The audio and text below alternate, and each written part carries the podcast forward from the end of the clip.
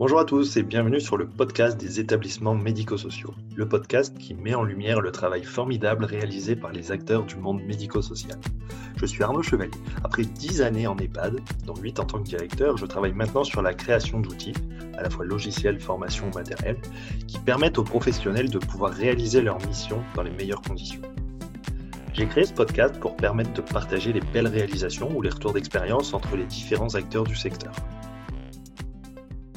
Alors aujourd'hui, c'est Alexis Bataille-Ambert qui est euh, étudiant infirmier, euh, qui est aussi rédacteur pour euh, le site web infirmier.com, qui, va nous, qui va nous parler alors d'abord de son parcours, mais surtout de l'état d'esprit des étudiants aujourd'hui, ceux qui ont vécu le Covid en première année, en deuxième année ou en troisième année.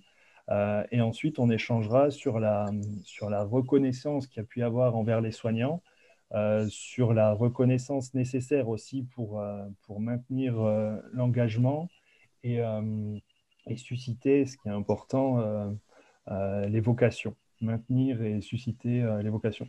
Donc Alexis, ben, d'abord merci de, de, participer à ce podcast et bienvenue. Merci à vous de me recevoir. On avait dit qu'on se tutoyait. C'est vrai, c'est vrai.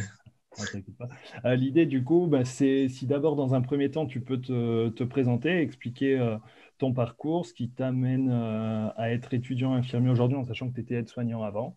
Et puis, euh, et puis après, on pourra, on pourra parler de la, de la, reconnaissance nécessaire. Voilà, à toi, le, à toi la parole. Alors, euh, Alexis, effectivement, avant d'être étudiant en soins infirmiers, j'étais aide-soignant militaire pendant six années au sein du service santé des armées. C'est d'ailleurs en fait ma, ma seule et unique expérience professionnelle en tant qu'aide-soignant. Euh, que j'ai vécu euh, au travers de trois hôpitaux d'instruction des armées euh, et en opération extérieure en Afrique de l'Ouest. Le, la particularité du métier d'aide-soignant militaire n'est finalement que peu différent de l'exercice civil, si ce n'est que sur la forme, nous avons un statut militaire. Ok, mais est-ce que tu peux, est-ce que tu peux nous dire ce que c'est le quotidien d'un aide-soignant militaire? Parce que alors, l'aide-soignant euh, militaire, l'aide-soignant militaire qui est recruté sur titre, et ça c'est important de le préciser, euh, donc c'était mon cas, c'est-à-dire euh, un recrutement avec un, diplôme déjà obtenu dans le civil. c'est un aide-soignant qui est recruté sous un statut militaire infirmier et technicien des hôpitaux des armées et qui est amené à servir au sein d'un des huit hôpitaux d'instruction des armées qui sont répartis sur tout le territoire métropolitain. Euh, donc, comme j'ai dit, sur le fond, euh, les activités en métropole ne diffèrent pas de l'activité euh, d'un aide-soignant civil, parce que dans les hôpitaux militaires, on retrouve l'ensemble des spécialités qui, sont, qui peuvent être déclinées dans un hôpital civil, la chirurgie, la médecine, la réanimation, les soins continus. Donc, au quotidien, l'aide-soignant militaire exerce une activité classique. Par contre, la subtilité, c'est que l'aide-soignant, puisqu'il est militaire, euh, peut vivre euh, l'expérience de l'opération euh, extérieure, c'est-à-dire les missions à l'étranger. à l'heure actuelle, on, l'entend beaucoup dans les médias, il existe encore l'opération Barkhane au Mali, et il arrive que des aides-soignants militaires y soient projetés. D'accord. Ok. Et toi, du coup, alors, est-ce que tu as quitté l'armée? Oui, j'ai quitté l'armée en juillet 2019 après euh, donc six années passées euh, à servir le service santé. Ok. Et du coup, tu as, euh, as, repris tes études d'infirmier. Oui. Donc juillet 2019. Et donc toi, la période Covid, tu étais étudiant. J'étais en première année, oui, tout à fait. Alors du coup, est-ce que tu peux nous, nous dire comment ça s'est passé pour les étudiants en première année? Déjà, dans quelle région tu étais et comment ça s'est passé pour, ben, pour toi et, tes collègues euh, étudiants infirmiers? Alors moi, je suis étudiant dans un institut de formation qui se situe euh, entre Calais et Dunkerque. D'accord. Euh, donc dans le nord de la France. la, pandémie Covid-19, lorsqu'elle est arrivée en France, c'est vrai qu'au départ, dans le nord de la France, on en entendait parler, mais finalement, il y avait peu de, contamination et, la prévalence était finalement infime. Euh, mais progressivement, à partir de, mars, on a davantage parlé, notamment dans toutes ces précautions qu'on appelait gestes barrières. Moi qui étais étudiant euh, en soins infirmiers en, stage, c'était mon premier stage d'ailleurs, on en a assez rapidement entendu parler. mais pour autant, moi j'ai été réquisitionné par le service santé des armées en tant que réserviste opérationnel. en fait, j'ai quitté le, mon lieu de stage pour reprendre la casquette militaire pour cinq semaines et retourner au sein de l'hôpital d'instruction des armées Percy en réanimation. Ok. Euh, vous étiez plusieurs étudiants ou Alors, tous les, la, particularité, en fait, c'est que dans une promo d'étudiants en soins infirmiers, euh, il y a quand même environ 33%, en tout cas, ce sont les, les quotas maximaux pour euh, euh, les, professionnels en reconversion professionnelle et notamment ceux qui bénéficient de la promotion professionnelle. Donc, en fait, dans ma promo, il y a énormément d'aides-soignants euh, qui sont donc en promotion professionnelle, c'est-à-dire financés par un employeur. Et au moment où les besoins en termes RH se sont fait ressentir, bien évidemment, toutes ces aides-soignantes qui sont finalement étudiantes maintenant mmh. ont été réaffectées à leur poste initial euh, d'aide-soignante. Ouais, ok, euh, je comprends. Alors du coup, euh, toi qui, toi qui es en contact avec, avec, des, avec les, étudiants, enfin avec pas mal d'étudiants infirmiers, qu'est-ce que tu peux nous dire de, l'état d'esprit, alors au départ, pendant la première vague, mais surtout de l'état d'esprit aujourd'hui. parce que ma question, en fait, c'est de se dire que là, on voit que le, système de santé, en fait, c'est très compliqué. c'est un système qui souffre et qui souffre, en fait, parce qu'il y a un manque, il y a un manque, un manque important, en fait, de, de professionnels, en fait. on se rend compte, là, on entend, on voit on voit qu'il y a des gens qui, qui en peuvent plus, en fait, qui jettent l'éponge, des soignants qui, partent, qui quittent l'hôpital, qui quittent les établissements médico-sociaux. Euh, et, c'est de se dire, mais comment, comment ça peut tenir s'il n'y a pas les équipes? Euh, et, du coup, on regarde un peu, euh, enfin, ce qui est important, c'est, de se tourner aussi vers l'avenir et de se dire, bah, les étudiants, les futurs professionnels, où ils en sont eux? Est-ce qu'ils sont en train aussi de se décourager et de se dire, bah, en, fait, en fait, ça craint, il ne faut pas y aller? Euh, Ou est-ce que ça va, ça tient le coup, il y a de la motivation, il y a de l'engagement Vous en êtes où? Euh, la, promotion de première année de l'année dernière, donc la promotion qui sera 2019-2022 normalement, euh, était aussi la promotion dite Parcoursup. Celle qui a été recrutée sans concours et uniquement par l'étude de dossier. Donc déjà, cette promotion, qui est la mienne, partait avec un petit, un petit clou sous le pied, euh, celle euh, d'être des étudiants qui euh, finalement n'avaient pas été écrémés par un concours ou par un oral de sélection. ce qui fait que la diversité des profils est beaucoup plus importante par contre, au sein mmh. même de cette promotion. La crise de la Covid-19 a certainement permis de rebattre les cartes de cet écrémage qui avait lieu lors du concours, parce qu'elle a mis devant le fait accompli tous ces étudiants euh, qui euh, pouvaient avoir euh, une vision un peu fantasmée du métier ou une fausse vision de la profession d'infirmier, ou alors qui n'avaient pas du tout cette notion de la compétence, de la responsabilité, de la difficulté de la tâche. C'est ce qui a d'ailleurs été, été, mis en lumière à la fin de la première année, où bon nombre d'étudiants soins infirmiers ont en fait quitté la formation. Donc pour eux, l'état d'esprit, bon, bah, il, est, il, est, clair et net. Euh, ils ne souhaitaient euh, finalement pas s'engager dans, euh, dans la carrière soignante. Pour le reste, il y a un, sentiment un peu prégnant de, d'être passé à côté de cette première année, d'être passé à côté de la première année d'un point de vue enseignement théorique, parce qu'on le sait très bien, et, c'est une généralité de l'enseignement euh, distanciel, c'est que c'était finalement pas préparé. Et euh, les enseignements théoriques qui ont eu lieu durant euh, cette période de mars à juin ont été finalement un petit peu improvisés. Bout d'un certain temps, ça a commencé à prendre un rythme de croisière, mais ça a mis beaucoup de, temps à se mettre en route. donc, euh, cette théorie, bon, les premières années ont un peu la sensation d'être passées à côté, les, deuxièmes années aussi un petit peu. Euh, pour ce qui est euh, du stage, parce qu'au second semestre, il y a un stage aussi qui est obligatoire, ben, cette fois, c'est d'être passé à côté du stage. Et donc, il y a un aspect pratique qui, manque Et euh, on sait très bien que les premières années euh, n'ont pas été réaffectées pour la plupart à des euh, unités dites Covid.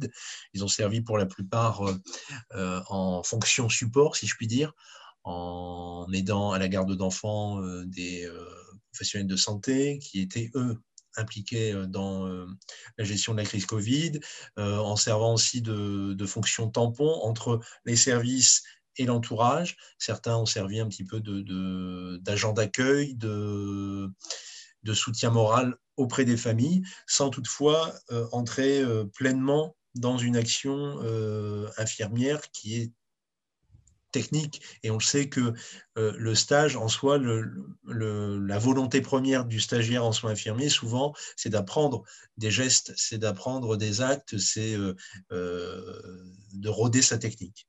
D'accord, ouais, je comprends. En sachant que ça reste quand même une mission euh, euh, intéressante et, assez noble, surtout dans la période. Euh, mais je comprends, oui, l'étudiant, il veut, il veut pratiquer. L'étudiant veut pratiquer, il s'est retrouvé dans une fonction un peu, un peu support qui pouvait, bah oui, effectivement, laisser un peu d'amertume à l'issue de, de, cette période. Pour autant, c'était quand même très, très intéressant d'être plongé dans cet environnement Covid pour l'ensemble. C'est ce qui ressort aussi, parce que c'était quelque chose d'unique quelque chose qui, je l'espère, nous arrivera qu'une seule fois euh, au sein d'une formation. Et euh, bah, les enseignements qui, euh, qui, gravitent tout autour de ça, les enseignements qui ont pu être retirés sur le terrain, notamment sur les bonnes pratiques, sur la gestion d'une crise pandémique, sur le rôle de l'infirmier au sein de cette crise et son interaction avec les autres professionnels de santé. Bon, bah voilà, tout ça, ce sont des enseignements qui n'ont peut-être pas forcément été délivrés d'un point de vue distanciel, avec la théorie euh, pure et essentielle, mais euh, sur le terrain, euh, et puis via la volonté même des étudiants soins infirmiers de se former via des MOOC et de, densifier leurs compétences. Ouais, vous avez pu trouver des, solutions, des, alternatives. Ok, et alors, du coup, les étudiants, enfin, c'est sûr que bon, Parcoursup, c'est un sujet. Hein. Moi, j'avais vu un, témoignage en fait qui était, qui était plutôt triste, mais c'était le témoignage d'une euh, d'une jeune, euh, jeune. Alors, c'était une agent de service qui voulait rentrer euh, à l'école d'aide-soignante et en fait, elle avait, elle avait vraiment la fibre. Alors, sur la fibre, la fibre médico-sociale, mais du soin hein, au sens très large du terme. Et finalement, comme il y a cette question de, de dossier et de, de un peu de classement en lien avec le bac, ben en gros, elle ne euh, pouvait pas rentrer.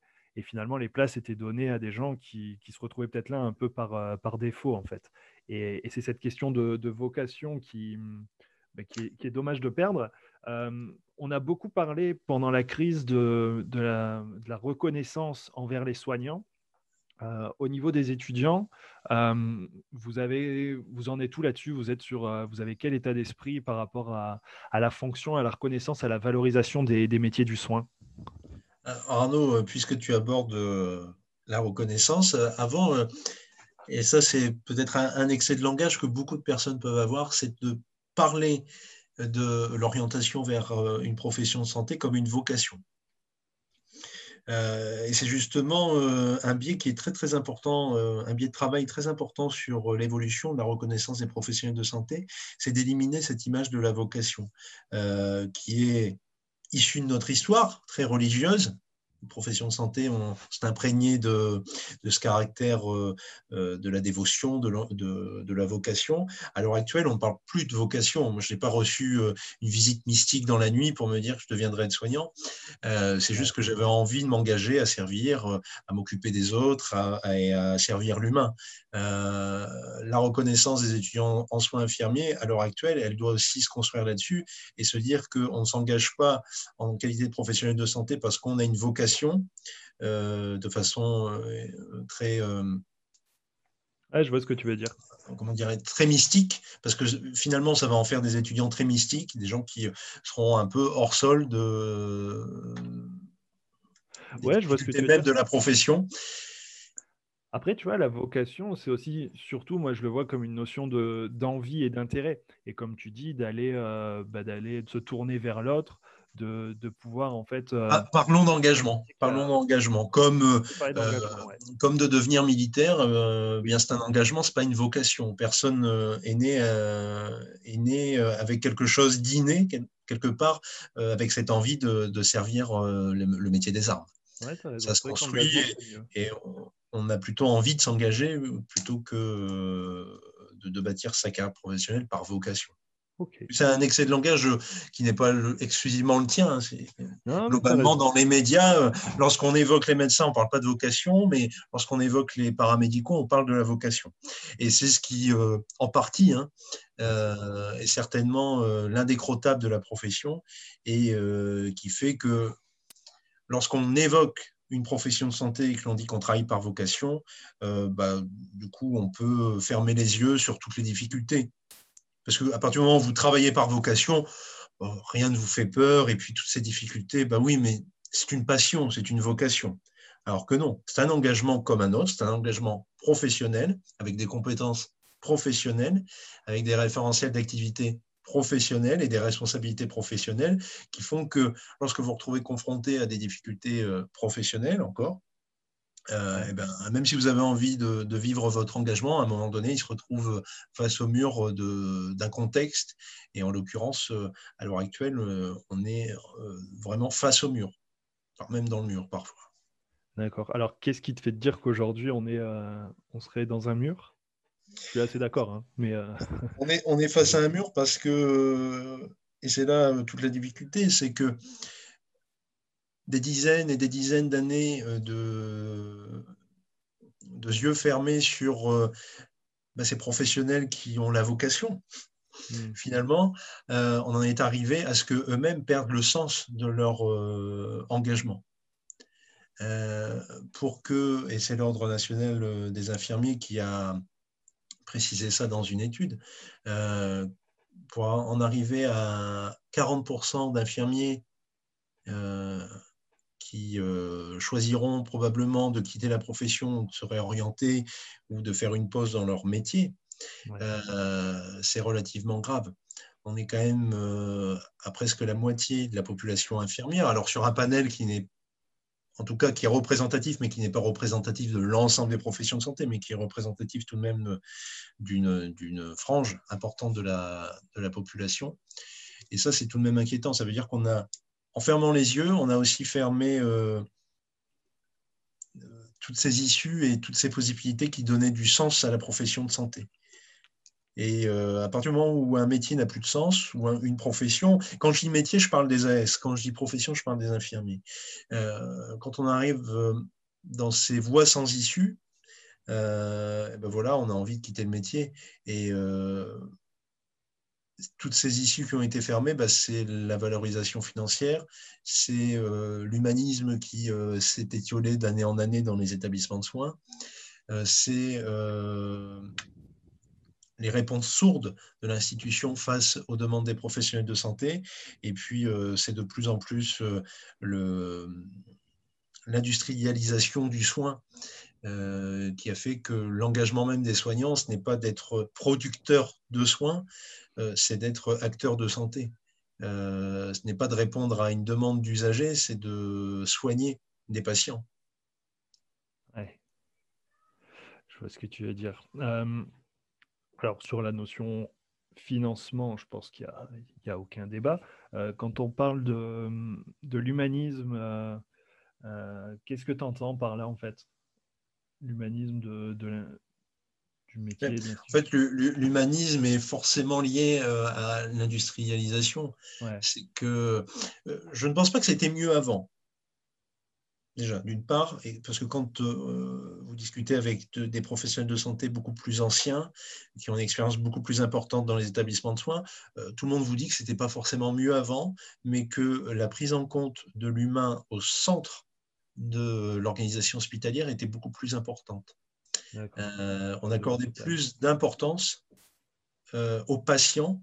le patient était au centre de l'activité de soins, euh, alors qu'à l'heure actuelle, c'est le soin qui est au centre de l'activité hospitalière.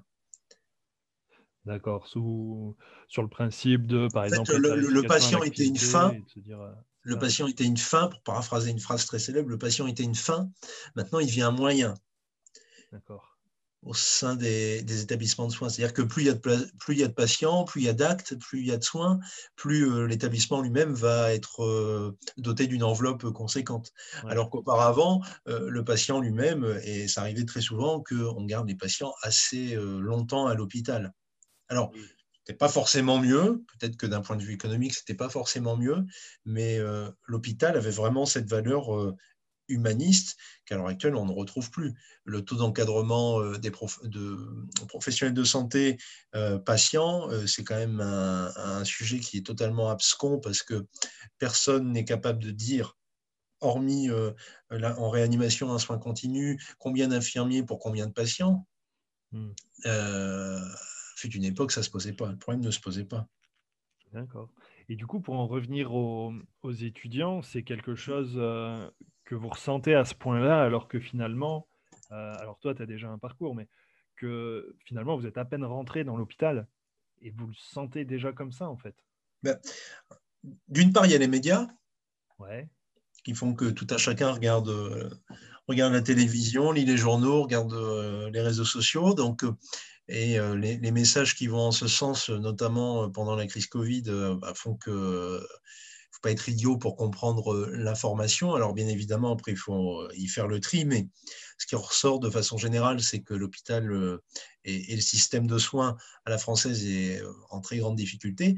Et puis, bah, les étudiants en soins infirmiers et les élèves aides-soignants vont assez régulièrement en stage pour prendre le pouls de l'ambiance générale d'un établissement, quel qu'il soit, privé, public, médico-sociaux, clinique privée, tout ce que vous voulez et sont tout à fait à même de comprendre que, ben oui, il y a des difficultés, et les difficultés, elles, sont réelles, ce n'est pas une seule revendication ou un seul courant de protestation qui pourrait s'élever par-ci, par-là, c'est des difficultés qui sont réelles, et eux-mêmes parfois sont plongés dans ces difficultés en servant soit de, professionnels, de demi-professionnels supplémentaires, en ne bénéficiant pas d'un tutorat de stage à la hauteur de ce qui est attendu dans le cadre des soins infirmiers ou euh, euh, pour les, pour les élèves aides-soignants, ils se retrouvent un petit peu livrés à eux-mêmes dans les établissements de soins.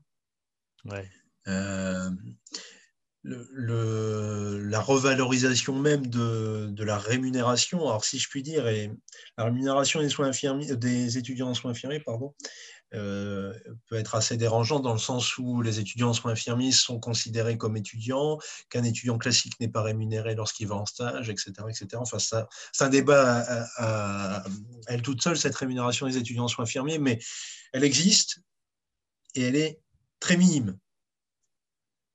Donc, ils se rendent bien compte que euh, même en tant qu'étudiants en soins infirmiers, ils ne sont pas reconnus.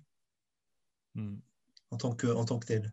Et puis, euh, bah, il y a tous les à côté. Euh, la, Fédération nationale des étudiants en soins infirmiers avait fait remonter cette problématique de, de l'entretien des blouses des étudiants en soins infirmiers qui ne pouvaient pas être réalisés dans les établissements de soins. Ce qui fait que chaque étudiant en soins infirmiers, ou en tout cas une grande majorité, doit revenir avec sa blouse sale chez, chez lui ou chez elle. Euh, pour en faire l'entretien personnel. Alors, dans une euh, période et dans un contexte de pandémie, on peut tout à fait se poser la question de la pertinence de ce, de ce retour à domicile avec une blouse euh, probablement contaminée. Oui, clairement. Clairement. Ok. C'est sûr que c'est pas, hum, pas très joué tout ça, mais comment, pour revenir à cette notion d'engagement, quel est le point de vue des, étudiants, des futurs professionnels sur, sur l'engagement? Qu'est-ce qui, qu'est-ce qui serait nécessaire pour euh, à la fois maintenir, faire perdurer cet engagement en fait, qui a permis aux étudiants de, s'engager vers ces études et de s'engager sur ces métiers, et puis aussi faire en sorte que, ben, que d'autres suivent après eux puisque là, on voit qu'il y, a pénurie.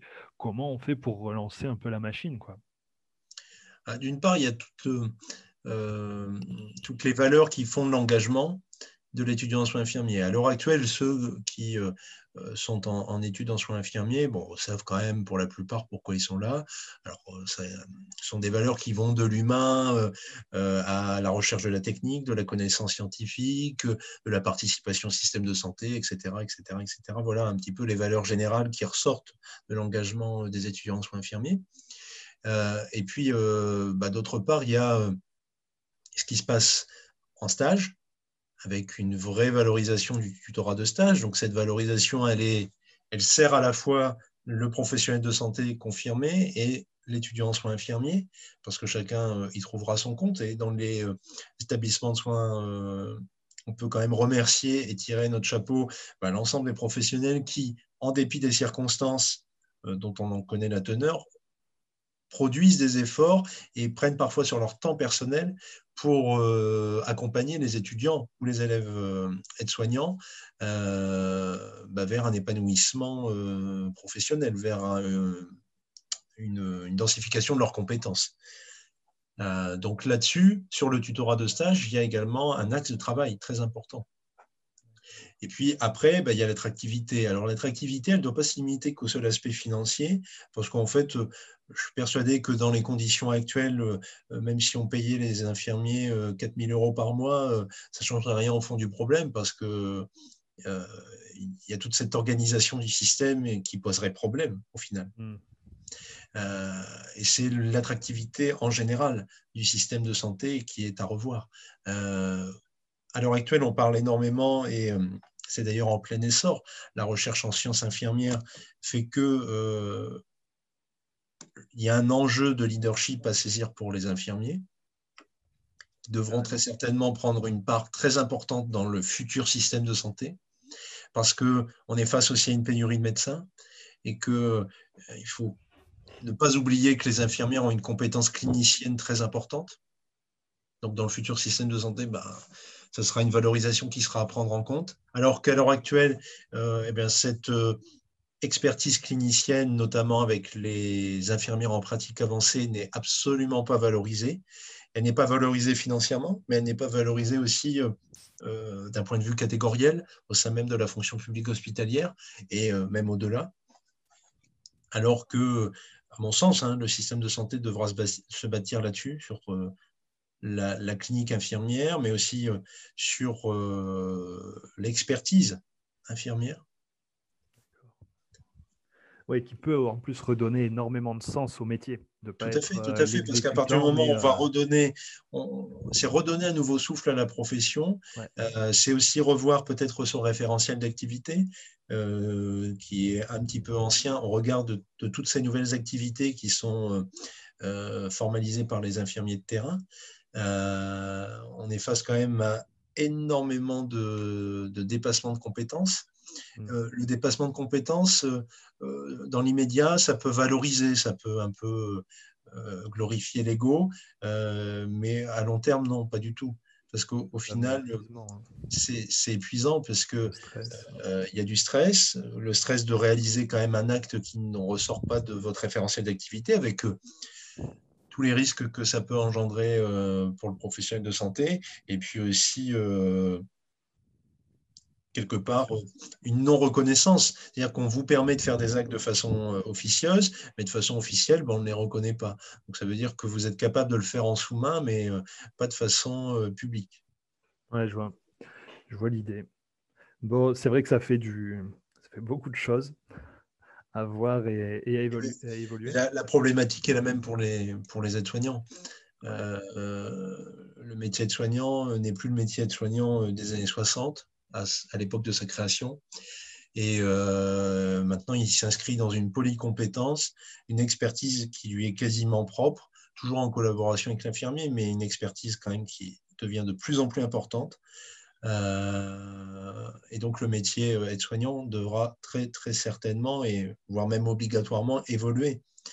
Et si la profession infirmière évolue, le métier de soignant évoluera parce qu'il dépend obligatoirement euh, de la profession infirmière. Et le nouveau système de santé, euh, il doit obligatoirement euh, s'appuyer sur ces deux professionnels de santé-là qui sont et qui doivent rester au chevet du patient. Oui, c'est sûr que ça, c'est la clé. Si, si, on considère encore ce chevet du patient, ben on remet l'humanisme et on remet le patient au centre de l'hôpital. Ça marche. Bon, bah, écoute, c'est super intéressant. J'ai une petite question encore. Tu disais sur ta promo, euh, c'est 30% d'abandon sur les premières années, alors ce qui est quand même. Euh, non, non, pas du tout. 30, euh, c'était 33% de, d'étudiants en soins infirmiers en promotion professionnelle. Ah, d'accord, ok. Mais du coup, vous avez eu quelques, quelques abandons en. Oui, oui, il y a eu quelques abandons. en pourcentage, je ne saurais pas dire, mais il y a eu une, ouais, moins, moins, de, moins de 20 abandons, mais à l'échelle d'une promotion, ça, ça, ça, représente quand même euh, pas mal de départs. Et puis, euh, c'est une situation qui est régulière. C'est vrai que beaucoup de personnes s'aperçoivent qu'au final, euh, oui, bah, ce n'était pas fait pour eux. Et puis, ils décident de se réorienter. Mais post-première vague, on peut légitimement se poser la question. Est-ce que ça a accéléré le départ ou est-ce que ça a écœuré des profils? Telle est la question. Ouais. Et pour ceux qui restent, euh, ça va, vous tenez le coup, vous restez optimiste?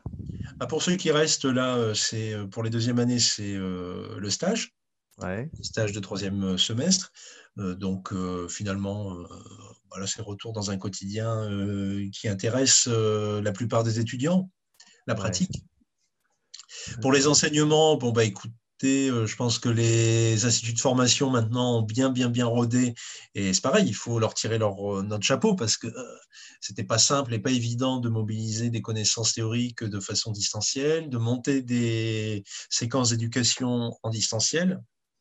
à l'heure actuelle, au mois de septembre, bah voilà, tout est rodé et l'enseignement distanciel a quand même maintenant une, une belle forme beaucoup plus agréable d'apprendre à distance qu'en présentiel, même si euh, euh, la, ministre de, l'enseignement supérieur a préconisé que euh, les enseignements soient,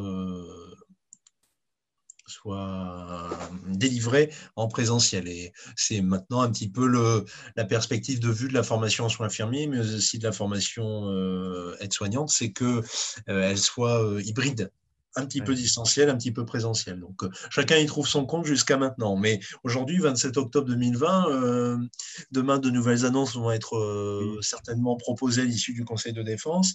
Est-ce que cet enseignement hybride va être poursuivi? Est-ce que les étudiants en soins infirmiers vont pouvoir poursuivre leur stage? On peut aussi se poser cette question.